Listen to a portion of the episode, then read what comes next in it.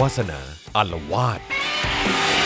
กลับมาแล้วนะครับกับวาสนาอารวาสนั่นเองนะครับสวัสดีอาจารย์วาสนานะครับ สวัสดีค่ะ เอาละครับกลับมาอีกครั้งหนึ่งนะครับ หลายคนก็บ่นคิดถึงนะครับว่าเมื่อไหร่จะกลับมากับตอนใหม่สักทีนะครับ ก็กลับมาตามคำเรียกร้องนะครับ สัปดาห์นี้หรือว่าเอพิโซดนี้เราจะคุยกันเรื่องอะไรดีครับ จริงๆอัดอัดวันนี้กว่าจะออกก็ไม่รู้จะเอาไปหรือยังแต่คิดว่ายังนะฮะ ครับผม ก็คือมันมีดราม่าเรื่องการที่ทางสำนักทรัพย์สินจุฬาจะทุบศาลเจ้าแม่ทับทิมที่อยู่บริเวณตลาดสามย่านเก่า ครับผม เพื่อสร้างคอนโดหรู นั่น นะ ไง ฮะพันกว่ายูนิตอะไรเงี้ ครั ย บผม แล้วก็มีกลุ่มนิสิตนักศึกษาประชาชนแถวนั้นที่แบบว่าไม่เห็นด้วยกับการทุบสันเจ้า ครับ แล้วก็เลยไปเคลื่อนไหวต่างๆนานา ครับ แฮชแท็กเซฟสารเจ้าแม่ทับทิมเนี่ยก็เอ่อขึ้นอันดับหนึ่งอยู่วีคเอนก่อนหน้าที่จะเป็นกำหนดทุบนะฮะ ครับผม กำหนดทุบเนี่ยคือวันที่ 16 มิถุนา อืม วันหวยออกเลย อืม แล้วก็ปรากฏว่าล่าสุดเนี่ยทางสำนักทรัพย์สินจุฬาได้ชะลอการทุบไปนะฮะ ใช้คำว่าชะลอนะ ชะลอใช่ ชะลอครับ ซึ่งก็ก็ไม่รู้ว่ากว่าคลิปนี้จะออกเนี่ยจะทุบไปแล้วหรือยัง อืม อะไรเงี้ยแต่ก็ก็เป็นปรากฏการณ์ที่น่าสนใจมากในหลาย ๆ แง่มุม อืม ปกติคนก็จะมองว่าในสังคมเราเนี่ย คนก็จะชอบพูดว่าคนรุ่นใหม่เนี่ยแบบ เห่อของใหม่อะไรเงี้ยแบบ อือฮึ ไม่รักษาวัฒนธรรมอันดีงามโน่นนี่นั้นใช่ไหม อือืม แต่ว่าในเคสนี้อะมันกลายเป็นว่า เป็นกลุ่มคนรุ่นใหม่นี่แหละ อืม ที่แบบ ออกมาปกป้อง เออที่ออกมาปกป้องแล้วก็แล้วก็เป็นเป็นกลุ่ม establishment ที่จะเป็นคนไปทำลายคศาล รับ เจ้าอัน ครับ นี้อันนั้นก็เป็นข้อหนึ่งที่ที่น่าสนใจว่าเอออ ม มันก็ไม่ใช่ว่าคนรุ่นใหม่ทำลายของเก่าเสมอไปนะ ม อะไรเงี้ยแล้วก็อีกอันที่น่าสนใจก็คือว่า โอ้โห พอคุณเนติวิทย์เนี่ยมันมันเริ่มเคลื่อนไหวทางทางทวิตเตอร์แล้วก็ไปเคลื่อนไหวที่ศาลเจ้าอะไรเงี้ย ครั ก็ บ ปรากฏว่ามีแบบผู้รู้มากมายจากตรงนั้นตรงนี้มาให้ความรู้ให้ข้อมูลเพิ่มเติมเกี่ยวกับศาลเจ้านี้เต็มไปหมดเลย แล้วก็เป็นกระแสขึ้นมาอย่างมาก ครับ นะฮะก็ก็มีคนสนใจเรื่องนี้เนาะ อืม เพราะว่าแต่ก่อนเนี่ยเราก็พูดจริงเวลาเราเดินทางเวลาเราไปตามตลาดตามคอมมูนิตี้อะไรต่างๆ ในกรุงเทพมหานครในเมืองเก่าเนี่ย แล้วหลาย ๆ ครั้งเราก็จะเห็นสันเจ้าอะ่ะ อืม แล้วคนก็เดินผ่านๆไป ก็ อืม รู้สึกไม่รู้สึกว่าคนแบบใส่ใจอะไร อือฮึ อะแล้วบางที อืม มันก็แบบโอ้โหเก่าไม่ได้รับการดูแลอะไรเงี้ยเออแล้วเราก็เลยรู้สึกมหัศจรรย์ใจที่โอ้โห ถึงเวลาศาลเจ้านี้จะถูกทุบเนี่ย มันเป็นเรื่องเป็นราวใหญ่โตมาก อืม แล้วก็แสดงว่ายังยังมีคนให้ความสำคัญอยู่ แล้วก็หมู่บรรดาคนที่มามาไหว้เจ้าแม่ อือฮึ มาสักการะเจ้าแม่อยู่เป็นประจำก็แสดงตัวออกมาก็ทำให้เรารู้ว่า อืม โอ้โหมีคน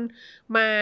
บูชาที่ศาลเจ้านี้อยู่ เะเหมื นะ กัเอ ถึงแม้ว่าจริง ๆ แล้วชุมชนโดยรอบศาลเจ้านั้นน่ะ อือฮึ จะได้ถูกไล่ลื้อไปหมดแล้ว ครับครั คื บ อ คือตลาดเดิมก็ จริงๆ แทบคืไม่อ มี ไป อยู่แล้ว หมดแล้ว ไปหมด ใช่ไหม แล้วเหลือศาลเจ้าอยู่ แต่ อื ว่าม มันน่าสนใจว่าแม้จะไล่คนไปได้แล้วแล้วการไล่ไล่คนเนี่ย มัน ไม่มีแรงต้านมากเท่ากับการไล่เจ้าเนอะ ม เออ เรา อือฮึ ก็เลยคิดว่า เออ มันมันปรากฏการณ์นี้มันน่าสนใจจริง อืม ๆ แล้วก็ อืม ในฐานะที่ตัวเองเป็นคนทำงานเรื่องประวัติศาสตร์คนจีนพ้นทะเลอะไรเงี้ยก็เลย คิดว่า เออ อันเอกสารเจ้าสารเจ้าแม่ทับทิมที่ที่ที่เป็นศูนย์กลางของดราม่าเนี่ย อือฮึ ก็เป็นตัวอย่างของเขาเรียกอะไรศาสนสถาน อืม ของกลุ่มชาวจีนพ้นทะเลที่ อือฮึ ที่มีความสำคัญมากอันหนึ่ง ครับ ก็เลย อยากจะมาคุยกันว่า มันอะไรนักหนากับสารเจ้าแม่ อือฮึ ทับทิมค่ะ อือฮึเพราะฉะนั้นวันนี้เราจะมาคุยถึงแบบเรื่องราวของศาลเจ้าแม่ทับทิมเหรอครับ ค่ะ อืม ก็จะบอกว่าสารเจ้าแม่ทับทิมอะไรกันจะอะไรกันนักกันหนา จะอะไรกันนักหนา อ่า อ่าฮะงั้นงั้น ชื่อ งั้ เอน พิโซด งั้นการที่เราจะรู้ว่าศาลเจ้าแม่ทับทิมอะไรกันนักหนาเนี่ย คือเราต้องต้องต้องรู้ที่มาที่ไปก่อนหรือว่าต้องต้องหรือว่าเราต้องสตาร์ตตรงไหนฮะ จริง ๆ แล้วมันมีที่ให้สตาร์ทหลายที่มาก แต่ว่า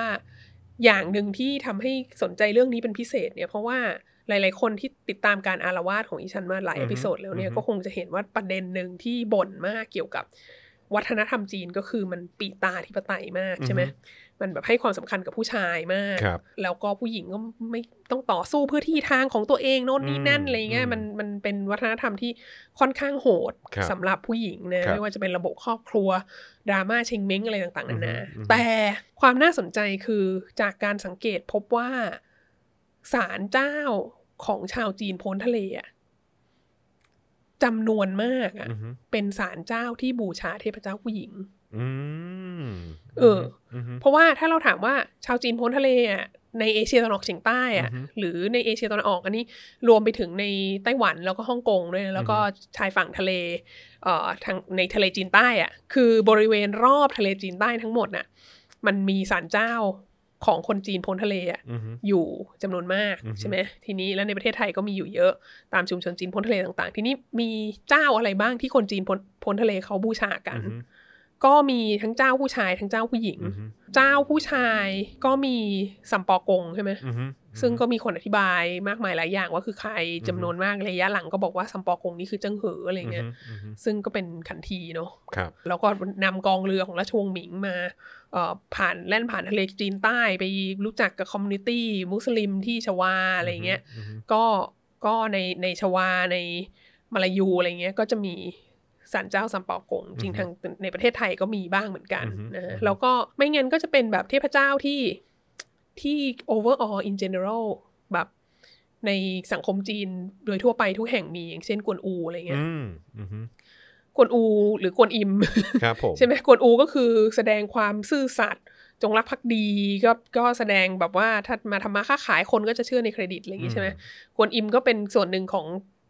พุทธศาสนาเอาโลกิเตสวนมีความเมตตาอะไรเงี้ยแบบว่าเอ่อขอให้ปกปักคุ้มครองอะไรได้อันอันนี้ก็เป็นเป็นศาลเจ้าเป็นเป็นตัวละครที่ปรากฏในศาลเจ้าของคนจีนพ้นทะเลจำนวนมาก แต่ว่ามันจะมีศาลเจ้าอยู่กลุ่มหนึ่ง ที่เป็นศาลเจ้าของคนเดินเรือ อืม อืม แล้วศาลเจ้าของคนเดินเรือเนี่ย ก็จะเป็นเทพผู้หญิง อืม เป็นส่วนใหญ่ อือฮึ นะฮะที่ดังที่สุดเนี่ย ในจำนวนนี้อะก็น่าจะเป็นที่ภาษาจีนเรียกว่าม้าสู อือฮึ นะฮะซึ่งม้าสูบางคนก็บอกว่าก็คือคนเดียวกับเจ้าแม่ทับทิมนี่แหละ อืม เออทีนี้ม้าสูคือ ก็คือเทพเจ้าที่ปกปักรักษาคนเดินเรือ อืม และอันเนี้ยน่าสนใจมากเรามานั่งคิดดูเอ่อนอกจากม้านอกจากม้าสูนอกจากเจ้าแม่ทับทิมแล้วก็มีเอ่อซึ่งม้าสูเนี่ยจะมีจะจะบูชากันมากเลยที่ที่แถวฟูเจียน แล้วก็ไต้หวันที่อยู่ฝั่งตรงข้าม แล้วก็ในเอเชียตะวันออกเฉียงใต้ก็มีศาลเจ้าม้าสูจำนวนมาก แล้วก็มีคนมีบางตำราที่บอกว่าสิ่งที่เรียกว่าศาลเจ้าแม่ทับทิมในในเมืองไทยอ่ะก็คือม้าสูเนี่ยแหละ อืม แล้วก็นอกจากม้าสูเราก็มีสิ่งที่เรียกว่าเทียนโฮ อือฮึ เทียนโฮเนี่ยในความหมายตรงตัวเลยก็คือเทียนก็คือคือสวรรค์ อือฮึ โฮก็คือเอ่อคือเหมือนฮองเฮาอะ อืม เทียนโฮก็คือแบบจักรพรรดินีแห่งสวรรค์อะไรอย่างเงี้ย แห่งสวรรค์ เออ ซึ่งก็มีบางตำราบอกเหมือนกันว่าจริง ๆ แล้วเนี่ยมันคือคนเดียวกับมามาสูเนี่ยแหละ อืม เออ แล้วก็ก็เป็นก็ปรากฏมีศาลเจ้าที่คนบูชาอยู่ในพื้นที่รอบรายรอบทะเลจีนใต้เหมือนกัน ครับ ที่ฮ่องกงก็มีที่ไต้หวันก็มี อือฮึ แล้วก็หลาย ๆ พื้นที่ในเอเชียตะวันออกเฉียงใต้ก็มีนะฮะ อือฮึ เออแล้วถามว่าทำไมในการเป็นวัฒนธรรมที่ปิดตาธิปไตยหนักมากเนี่ย แต่ว่าสำหรับคนเดินเรือทำไมถึงต้องบูชาเทพเจ้าที่เป็นผู้หญิง เออ ก็คิดต่าง ๆ นานาหลายอย่างมากแต่น่าสนใจมากคุณจอนรู้ไหมว่า พายุอ่ะ พายุที่มันเกิดขึ้นในมหาสมุทรแล้วมันก็พัดมาเป็นเป็นถ้าเป็นแถบทะเลจีนใต้เขาเรียกพายุไต้ฝุ่นใช่ไหม อือฮึ ถ้าเป็นในอเมริกาเขาเรียกเฮอริเคนใช่ไหม อือฮึ แล้วก็มีแบบพายุไซโครนอะไรต่าง อื ๆ อฮึ นานาเนี่ย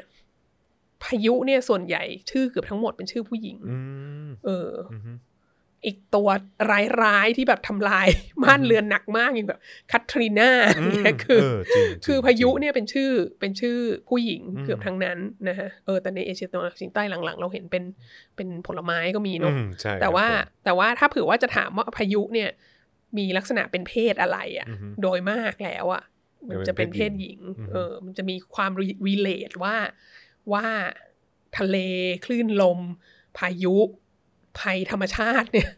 มันเป็นผู้หญิง เป็นแบบเขาเรียก mother nature เออ mother nature ใช่ไหม อืม ฝรั่งก็เรียก mother nature อือฮึ เอ่อดังนั้นเนี่ย พวกคนเดินเรือก็จะมีความรู้สึกว่าเอ่อเวลาต้องออกเดินเรือแล้วเจอคลื่นลม แล้วมันอันตรายอะไรเงี้ย มันมีความไม่มั่นคงสูงอะไรต่างๆนานาเขาก็จะบูชาเทพเจ้า อือฮึ ที่เขาเชื่อว่าเป็นผู้หญิง อืม เพราะว่า คือก็ไม่รู้ว่าม้าสูนี่ควบคุมคลื่นคลื่นลมหรือเปล่า อือฮึ หรือว่า เป็นคนละคนกัน อืม แต่ว่ายังไงอ่ะเราคิดว่าเทพเจ้าที่ควบคุมคลื่นลม หรือพายุอะไรเนี่ยต้องเป็นผู้หญิงแน่ อื ๆ ม เพราะว่าเพราะว่าชื่อมันเป็นผู้หญิงหมดเลยอะไรเงี้ อืมยแล้วก็เลยคาดเดาว่ามาสู่ก็น่าจะคุยกันรู้เรื่องกับเหล่านั้นอะไรเงี้ย แล้วก็แล้วก็เวลาบูชาก็จะก็จะบูชาในลักษณะที่เหมือนกับว่าตัวเองเป็นเป็นลูกของเจ้าแม่ อืม แล้วเจ้าแม่ก็ปกปักรักษาอะไรต่างๆนานานะฮะเนื่องจากในทะเลจีนใต้เนี่ยมันก็มีชุมชนจีนพ้นทะเลอยู่เยอะมาก อืมอืม แล้วก็ตั้งแต่สมัยก่อน สมัยใหม่ที่เขาเดินทางมาเอเชียตะวันออกเฉียงใต้ก็คือเขาก็โลสำเภามาหรือเขานั่งเรือกลไฟหรืออะไรเนี่ย มันก็คือต้องมาทางเรือผ่านคลื่นลมผ่านอะไรพวกเนี้ยแล้วดังนั้นน่ะมันก็ไม่แปลกที่ก็จะมีสารเจ้าแม่ทับทิม หรือสารม้าสูหรือสารเทียนโฮเนี่ยอยู่ตามชุมชนจีนพ้นทะเลโดยเฉพาะที่ที่อยู่ติดกับ เอ่ออยู่ติดกับกับริมชายฝั่งทะเลอะไรเงี้ย มท่าลงท่าเรืออะไรพวกเนี้ย อ่าใช่ อย่างเช่นอย่างอย่างอย่างจริง ๆ อย่างที่สัมยานเนี่ยมันก็ไม่ได้ไกลจากคลองเตยมาก อืม มันก็ไม่ได้ไกลจาก อืม เอ่อจากพื้นที่ที่คนเขามาขึ้นฝั่ง ครับ ในแม่น้ำเจ้าพระยาอะไรเงี้ยก็จะปรากฏเห็นอันนี้อยู่นะฮะถ้าคนที่ตามข่าวเรื่องสารเจ้าแม่ทับทิมที่สัมยานเนี่ยก็อาจจะเห็นว่าสารเจ้าแม่ทับทิมที่สัมยานเนี่ยเป็นสารเจ้าแม่ทับทิมของสายแต้จิ๋ว โอ้สายใต้จิ๋วด้วย อ่าเป็นของสายสายแต้จิ๋วแล้วเขาก็บอกว่ามีความสำคัญมากอะไรเงี้ยทีแรกถ้าจำไม่ผิดเนี่ยในทวิตบอกว่าอายุเกินกว่า 50 ปี อืม แต่เสร็จแล้วก็มีคนมาบอกว่าสารเนี้ยจริง ๆ แล้วอ่ะมันมีมาตั้งแต่สมัยรัชกาลที่ 5 แล้ว เฮ้อ แล้วก็แบบว่าคืออาจจะย้ายที่หรืออาจจะสร้างตึกใหม่หรืออะไรก็ไม่รู้แห อื ละ ม แต่ว่าสมัยรัชกาลที่ 6 อ่ะ ก็ได้มีการพระราชทานกระถางทูบ อืม อะไรเงี้ย ให้สารเจ้านี้ด้วย ดังนั้นจริง ๆ แล้วสารเจ้าเนี้ยมันมีมาตั้งแต่ก่อน ืม ตั้งแต่ก่อนตั้งมหาลัยอะ่ะ อืม แล้วก็มันก็เป็นแล้วก็มีอีกหลายสายที่บอกว่าหมู่บรรดาพวกผู้เชี่ยวชาญวัฒนธรรมแต้จิ๋วทั้งหลายก็ออกมาบอกว่าเนี่ยมันเป็นศิลปะแบบแต้จิ๋วนะมันเป็นวัฒนธรรมของแต้จิ๋วและมันแบบว่าสำคัญมากอะไรเงี้ย อืม คือมันไม่ไม่ใช่ว่าแบบว่าทุบทิ้งแล้วสร้างใหม่แล้วมันจะสร้างได้เหมือนเดิม มม เออเพราะว่าอันนี้มันเก่าแก่มากจริง แล้วมั คน รับ ก็มีของพระราชทานโน้นนี้นั้นอะไรเงี้ยอยู่ก็น่าเสียดายถ้าจะถูกทิ้ง แต่ว่าศาลเจ้าแม่ทับทิมอะไม่ได้มีแต่ของแต้จิ๋วนะ ือฮึ จริง ๆ แล้วในประเทศไทยอะคนที่บูชาศาลเจ้าแม่ทับทิมมากๆอีกกลุ่มหนึ่งก็คือไหหลำนะ อ๋อเหรอฮะ เออ ม แล้วก็เท่าที่ไปค้นดูเนี่ย ถ้าเราเชื่อว่าศาลเจ้าแม่ศาลเจ้าแม่ทับทิมกับม้าสูเนี่ย อือฮึ เป็นคนเดียวกันเนี่ยเราก็จะเห็นว่าจีนฮกเกี้ยนเนี่ย อือฮึ ในมาเลเซียในอินโดนีเซียในไต้หวันอะไรพวกเนี้ย อือฮึ เขาก็บูชามาสูด้วยเหมือนกัน อืม ดังนั้นไม่เพียงแต่เป็นเอ่อเทพเจ้าที่ได้รับการบูชาอย่างทั่วถึงกันเอ่อในหมู่ชาวจีนพ้นทะเลเอ่อในหลายท้องที่เท่านั้นนะฮะก็เป็นเป็นเทพเจ้าที่เขาเรียกอะไรอะข้ามเส้นแบ่งของวัฒนธรรมภาษาพื้นถิ่นด้วย อือฮึ เอ่อแต้จิ๋วก็บูชาเอ่อไหหลำก็บูชาฮกเกี้ยนก็บูชาอะไรเงี้ยแล้วก็เอ่อเรียกว่าเป็นเป็นสัญลักษณ์ของความเป็นอันหนึ่งอันเดียวกันของ ม ชุมชนจีนพ้นทะเลรอบทะเลจีนใต้อันนี้ด้วย ครับ อันหนึ่ง อือฮึ นะคะ อือฮึ เอ่อดังนั้นมีความสำคัญมาก อืม ทีนี้ก็กลับมาถามว่าแล้วแล้วแล้วไงอะแล้วแบบแล้วทำแล้วทำไมจะต้องทำไมจะต้องเก็บไว้ไออันที่จุฬาเนี่ย มันก็มีความโบราณอยู่มา อยู่มานาน อ แล้ว ยู่มานานแล้ว แล้วก็ represent ความเป็นจีน อืม เออในเมืองไทยด้วยหรือเปล่าอะไรอย่างเงี้ย อืเอมอ ทีเนี้ยเราก็คิดไปกันใหญ่ยิ่งกว่านั้นอีก อือฮึ ใช่ไหมเพราะมีคนบอกว่าเฮ้ยศาลเจ้านี้จริงๆต้องอยู่ตั้งแต่สมัยรัชกาลที่ห้านะแล้ว อืม มีคนบอกว่ารัชกาลที่หกก็พระราชทานกระถางทูบด้วยนะอะไรเงี้ อื ย ม คือแบบ มันไม่ใช่ศาลเจ้ากระจอกนะ อือฮึ ถ้าพระเจ้าแผ่นดินจะพระราชทานกระถางทูบ อืม ให้อะมันต้องมีความสำคัญเนาะ อืม แล้วเราก็เลยนึกเชื่อมโยงไปถึง เอ่องานวิจัยของตัวเองค่ะ อือฮึ คือ ครับ ทุกอย่างก็ลากเข้าตัวเอง ครับ นะฮะ ผม ที่อาจจะเคยคุยในรายการเนี้ยเอพิโซดก่อนๆเอพิโซดที่พูดถึงหนังสือที่ตัวเองเขียนเนี่ย อือฮึ เอ่อแล้วเราก็มีข้อเสนออย่างหนึ่งว่า สมัยปลายรัชกาลที่ห้าถึงต้นรัชกาลที่หกเนี่ย ในแง่หนึ่งสยามเป็น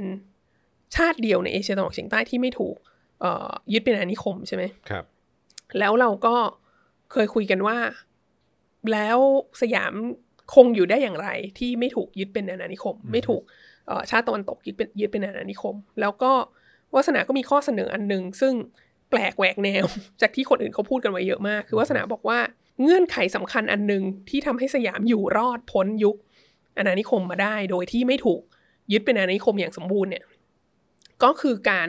เสียสิทธิสภาพนอกอาณาเขต อืม ใช่ไหมแล้วเราบอกว่าจริง ๆ แล้วอ่ะเวลาที่ในตำรา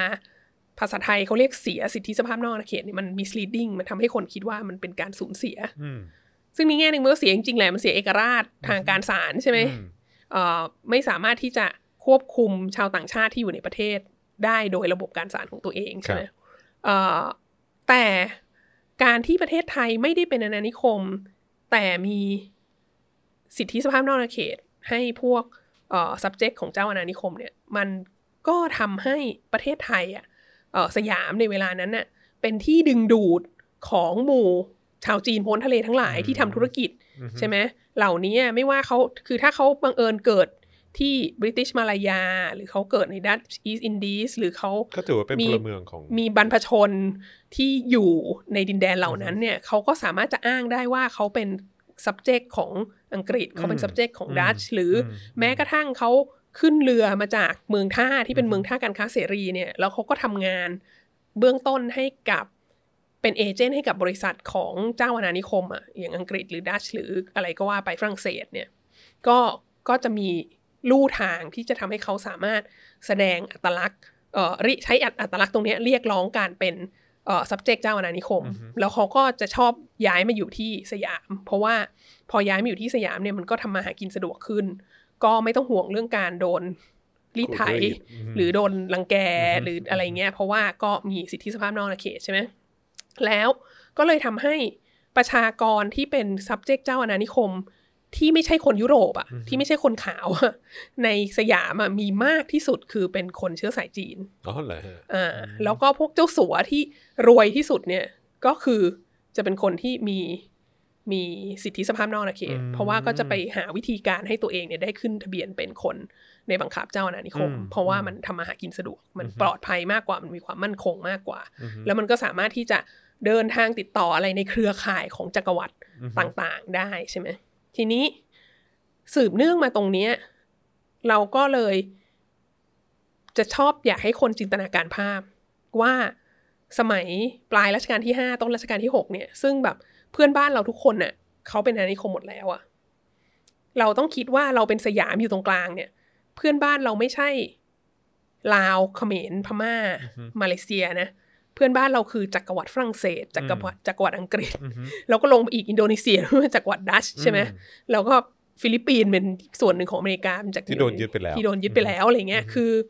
ดังนั้นน่ะเรากำลังแข่งขันอยู่กับจักรวรรดิ อืม ทั้งสิ้น คือคน อืม อื่นน่ะคือจักรวรรดิบริเตนใหญ่บริติชเอ็มพายเนี่ยมันเป็นจักรวรรดิที่พระอาทิตย์ไม่ตกดินเนาะมีอาณานิคมรอบโลกเลย แล้วก็จักรวรรดิดัชก็มีอาณานิคมอยู่เยอะมากเช่นเดียวกันนะในในในเอเชียตะวันออกเฉียงใต้เองดัชอีสอินดีสเนี่ยขนาดใหญ่ที่สุด อือฮึ แล้วก็จากรวรรดิฝรั่งเศสก็โอ้โห ในเอเชียตะวันออกเฉียงใต้อาจจะไม่ได้เยอะมาก แต่ว่าเขามีเขามีพื้นที่ของจักรวรรดิมากมายอยู่ในแอฟริกาอะไรเงี้ย แล้วเขาดังนั้นน่ะจักรวรรดิที่เป็นเพื่อนบ้านเราทั้งหมดน่ะเขาช่างมีมีทรัพยากร อือฮึ มากกว่าเราเยอะมาก มีกำลังคนมากกว่าเราเยอะมาก อืม มีเครือข่ายมากกว่าเราเยอะมาก ซึ่งตามหลักแล้วอ่ะมันไม่มีเหตุผลอะไรเลยที่สยามอ่ะจะแข่งขันกับเขาทางเศรษฐกิจได้อ่ะ อืม เพราะเราเป็นรัฐเดียว ก็คือสู้ไม่ได้อยู่แล้ว มันไม่มีทางสู้ได้ อืม นึกไม่ออกว่าสู้ได้ยังไง ครับ คือถ้าตามหลักแล้วมันควรจะต้องขออนุญาตเข้าร่วมเป็นส่วนหนึ่งของจักรวรร อืมดิอังกฤษด้วยซ้ำเพราะว่าเพราะว่ามันแข่งไม่ไหวอะ อือฮึ สาเหตุที่สยามเนี่ยแข่งได้ในทางเศรษฐกิจเนี่ยในยุคนั้นน่ะก็เป็นเพราะว่ามีคนจีนพ้นทะเลเข้ามาอยู่ในสยามเยอะ อืม แล้วก็ได้ประโยชน์จากสิทธิสภาพนอกอาณาเขต อือฮึ เสร็จแล้วอะทั่วรอบทะเลจีนใต้อะที่มันเป็นอาณานิคมเนี่ยนะ แล้วก็เป็นเมืองท่าการค้ามากมายเนี่ย ถามว่าใครคุมเมืองท่า อืม ต่าง อืม ๆ รอบทะเลจีนใต้ ก็คือพ่อค้าจีนพ้นทะเลเอ่อพ่อค้าจีนพ้นทะเลก็ทำงานค้าขายของตัวเองเองด้วย แล้วก็เป็นเอเจนต์ให้เอ่อให้เจ้าอาณานิคมต่างๆด้วยนะฮะแล้วก็เป็นเอเจนต์ให้รัฐสยามด้วย อืม แต่ว่าเนื่องจากว่าพื้นที่ที่เป็นศูนย์กลางของ ของเออพ่อค้าจีนพ้นทะเลในทุนจีนพ้นทะเลที่แบบว่าเอ่อได้เป็น subject เจ้าอาณานิคม แล้วมาอยู่กันมากที่สุดเนี่ย ณเวลานั้นน่ะคือสยาม อืม และอยู่ในสยามอย่างเป็นเสรีภาพมากพอสมควร เพราะว่า อืม อยู่ในสยามเนี่ยเจ้าอาณานิคมก็คุมไม่ค่อยได้ อืม เพราะว่าไม่ได้อยู่ในเขตอาณานิคม อืม ใช่ไหมแล้วก็เอ่อรัฐบาลสยามก็คุมไม่ค่อยได้ ดังนั้นเสรีมาก อืม ดังนั้นสิ่งที่เกิดขึ้นเนี่ยก็คือจะบอกว่าสยามอะรอดได้ในทางเศรษฐกิจในยุคอาณานิคมอะเพราะว่าสยามอะเป็นเฮดคอร์เตอร์ของเครือข่ายการค้าของนายทุนจีนพ้นทะเล อืม ของพ่อค้าจีนพ้นทะเลทั่วทั้งทั้งเอ่อเอเชียตะวันออกเฉียงใต้ ทั่วทั้งพื้นที่รอบทะเลจีนใต้ทั้งหมด อืม ดังนั้นความยิ่งใหญ่ของเรา อืมอืม ที่ทำให้เราไม่ที่เราทำให้เราไม่ล้มละลาย ที่ทำให้เราไม่ไม่พ่ายแพ้ ล้มละลายขายตัวในตอนช่วงเอ่ออาณานิคมเนี่ยก็คือการที่เราเป็นศูนย์กลางของสิ่งที่เราอาจจะอยากจะเรียกว่าจักรวรรดิของพ่อค้าจีนผลทะเลอะ อืม ซึ่งอันนี้แปลว่าอะไร ถ้าถ้าเราจะคิดเล่นๆแบบสนุกๆนะ ถ้าเราคิดว่า ถ้าเราคิดว่าในทางเศรษฐกิจแล้วในทางการค้าแล้วในยุคนั้นน่ะสยามคือจักรวรรดิทางการค้าของเครือข่ายพ่อค้าจีนผลทะเลอะ อืมอืม ศาสนาประจำจักรวรรดิมันจะคืออะไร โอ้โห ศาสนาประจำจักรวรรดิของเหล่าขุนพลเศรษฐกิจเหล่านี้อะ อืม ก็คือเจ้าแม่ทับทิม นั่ นะ นไง ว่าละ เออ ว่าละเออฮะ แล้วก็การที่เขาอะการที่คนจีนพ้นทะเลทั่วทั้งรอบรายรอบทะเลจีนใต้เนี่ย อืม สามารถที่จะสร้างศาลเจ้าของตัวเอง อืม แล้วก็บูชาเจ้าแม่ พระองค์เดียวกันเนี่ย อืม แล้วก็เชื่อมโยงเป็นอันหนึ่งอันเดียวกันได้ผ่านกระแสความเชื่ออันนี้ใช่ไหมเอ่อทั้งแต้จิ๋วทั้ง ไฮไลท์ ไหหลำทั้งฮกเกี้ยนอะไรทั้งหลายเนี่ย แล้วก็เอ่อมีมีความผูกพันร่วมกันตรงนี้เนี่ย อือฮึ มันเป็นสิ่งสำคัญมากที่ทำให้ที่รักษาโครงข่ายเอ่อในทุนจีนพ้นทะเลพ่อค้าจีนพ้นทะเลในยุคเอ่อในยุคอาณานิคมนะ อือฮึ ที่รายรอบทะเลจีนใต้อยู่ แล้วก็จริง ๆ มาถึงณวันนี้แล้วเนี่ยศตวรรษที่ 21 เนี่ยเอ่อสาธารณประชาชนจีนก่อนที่จะเจอโควิดเนี่ย อือฮึ ก็มีความเห่อกับเอ่อหนึ่งแถบหนึ่งเส้นทางเน อื อะ ม Belt and Road Initiative หนัก อือฮึ มากเนี่ย อืม เอ่อก็ก็พยายามโปรโมทว่าเนี่ยทะเลจีนใต้ทั้งหมดเนี่ยเราก็เอ่อเคยเป็นอันหนึ่งอันเดียวกัน เคยแบบว่าอยู่ในจักรวรรดิการค้าด้วยกันเนี่ยพืชแล้วแต่ว่า แต่ว่าสาธารณประชาชนจีนจะโฆษณามากคือเจิ้งเหอ อืม เจ้าตัวละครเจิ้งเหอที่บอกว่าเนี่ยดูสิ ทุกคนก็บูชาซัมปอคงหมดเลย ดังนั้นน่ะเอ่อทะเลจีนใต้ทั้งหมด เราอยู่ ควรจะเป็นของจีน มานานแล้ว เออเราอยู่มานานแล้ว แล้วก็เอเชียตะวันออกเฉียงใต้ต่างๆ ก็ควรจะสิโรราบให้ความ อืม สนับสนุนเอ่อกับโครงการหนึ่งแถบหนึ่งเส้นทางของจีนอันนี้นะฮะแต่เราคิดว่าถ้าเราคนไทยใจกตัญญูทั้งหลายเนี่ย ถ้าเราไม่อยากจะมองว่าบรรพชนจีนพ้นทะเลสามสี่ห้าหกเจ็ดแปดชั่วอายุคนที่มาอยู่ในเอเชียตะวันออกเฉียงใต้อะ มันเป็นเขาเรียกอะไรเป็นประชากรของสาธารณประชาชน อืม ประชาชนจีน ซึ่งเพิ่งเกิดมาได้ 70 ปีเนี่ยนะเราก็คิดว่าจริง ๆ แล้วตัวแทนของความเป็นหนึ่งอันเดียวกันของเครือข่ายการค้าจีนพ้นทะเลรอบทะเลจีนใต้มันก็ไม่ควรจะเป็นเจิ้งเหอ อืมก็คุณจะเป็นเจ้าแม่ทับทิม ใช่ aside from the fact that เจิ้งเหอเนี่ยเป็นขุนนางของราชวงศ์หมิง อืม ซึ่งมีมาตั้งแต่ก่อนจะเกิดสาธารณประชาชนจีน อืม หลายร้อยปีมาก อืม แล้วหนักยิ่งกว่านั้นอีกก็คือจริง ๆ แล้วเป็นคนเชื้อสายอื่นไม่ใช่คนฮั่น อืม แล้วก็ตระกูลสายตระกูลของเขาก็มาจากหยุนนาน อืม สายตระกูลของเจิ้งเหอเนี่ยเป็นขุนนางทำงานให้กับราชวงศ์หยวนหรือมองโกมาก่อนหน้านั้น อืม อีกอะไรเงี้ย อืม ดังนั้นแบบว่า สุดจะไม่ represent ความเป็น อืม จีนฮั่นเลยอะ อืม แล้วก็ไม่เข้าใจว่ามัน represent สาธารณประชาชนจีนได้อย่างไร อืม อะไรเงี้ย แล้วก็อีกอย่างก็คือที่สำคัญก็คือ เราเป็นคนเอเชียตะวันออกเฉียงใต้เนี่ย ถ้าเราถ้าเราต้องการจะ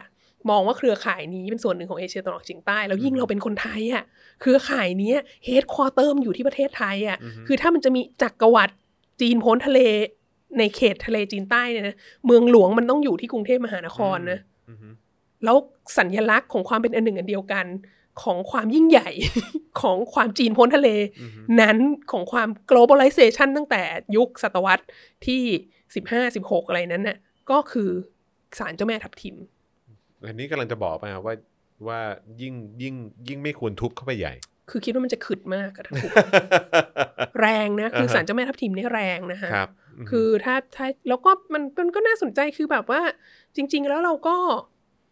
เอ่อจุฬาลงกรณ์มหาวิทยาลัยของเราก็มีเพื่อนบ้านที่ที่มีความสัมพันธ์ที่ดีต่อกัน มานมนานก็คือชุมชนคนจีนในสำเพ็งเยาวราชอะไรเงี้ยแล้วก็มีเอ่อมหาวิทยาลัยก็มีการทำวิจัยเรื่องชุมชนจีนในสำเพ็งเยาวราชอะไรต่าง ๆ นานาเอ่อมาเรื่อยๆนะแล้วก็ให้ความสนับสนุนในการอนุรักษ์วัฒนธรรมอะไรต่างๆนะฮะเอ่อ ของชุมชนจีนไว้เยอะอะไรเงี้ย แล้วดังนั้นนะอันเนี้ยคือสิ่งที่มันเป็นแบบหัวใจสำคัญ ของความเป็นจีน อืม พลทะเลเนี่ย อือฮึ เออก็ก็ควรจะคิดให้ดีหน่อยก่อน อืม ที่จะทุบอะไรเงี้ยค่ะ อือฮึอือฮึมันไม่ใช่แค่เรื่องของการที่มีมาตั้งแต่สมัยรัชกาลที่ ใช่ 5 หรือว่าการมีแค่เออเขาเรียกว่าอะไรการได้รับพระราชทานกระถาง ใช่ ทูบ ใช่ มาจากเอ่อสมัยรัชกาลที่ 6 เท่านั้นนะฮะ แต่ว่าจริง ๆ แล้วเราควรจะต้องมองไปถึงเรื่องของความเป็นความเป็น จะใช้ว่าเป็นเป็นเอกราชเอ่อแบบไม่ไม่ไม่ตกเป็นอาณานิคมของใคร ใช่ถูกต้อง เออนะฮะ แล้วก็ความถ้าถ้าประเทศเราถ้าสยาม แล้ว อะ ก็ความความเจริญทางเศรษฐกิจที่เกิดขึ้น อ่า เออ ถ้าสยามอะเคย ถ้าในประวัติศาสตร์ของเราเราเคยเป็นจักรวรรดินะ อือฮึ ไม่รู้นะ ฮึ คือเราคิดว่าคำว่าจักรวรรดิเนี่ยมันต้องแบบยิ่งใหญ่กว้างขวางและครอบคลุมพื้นที่อันใหญ่มากใช่ไหม เราจะบอกว่า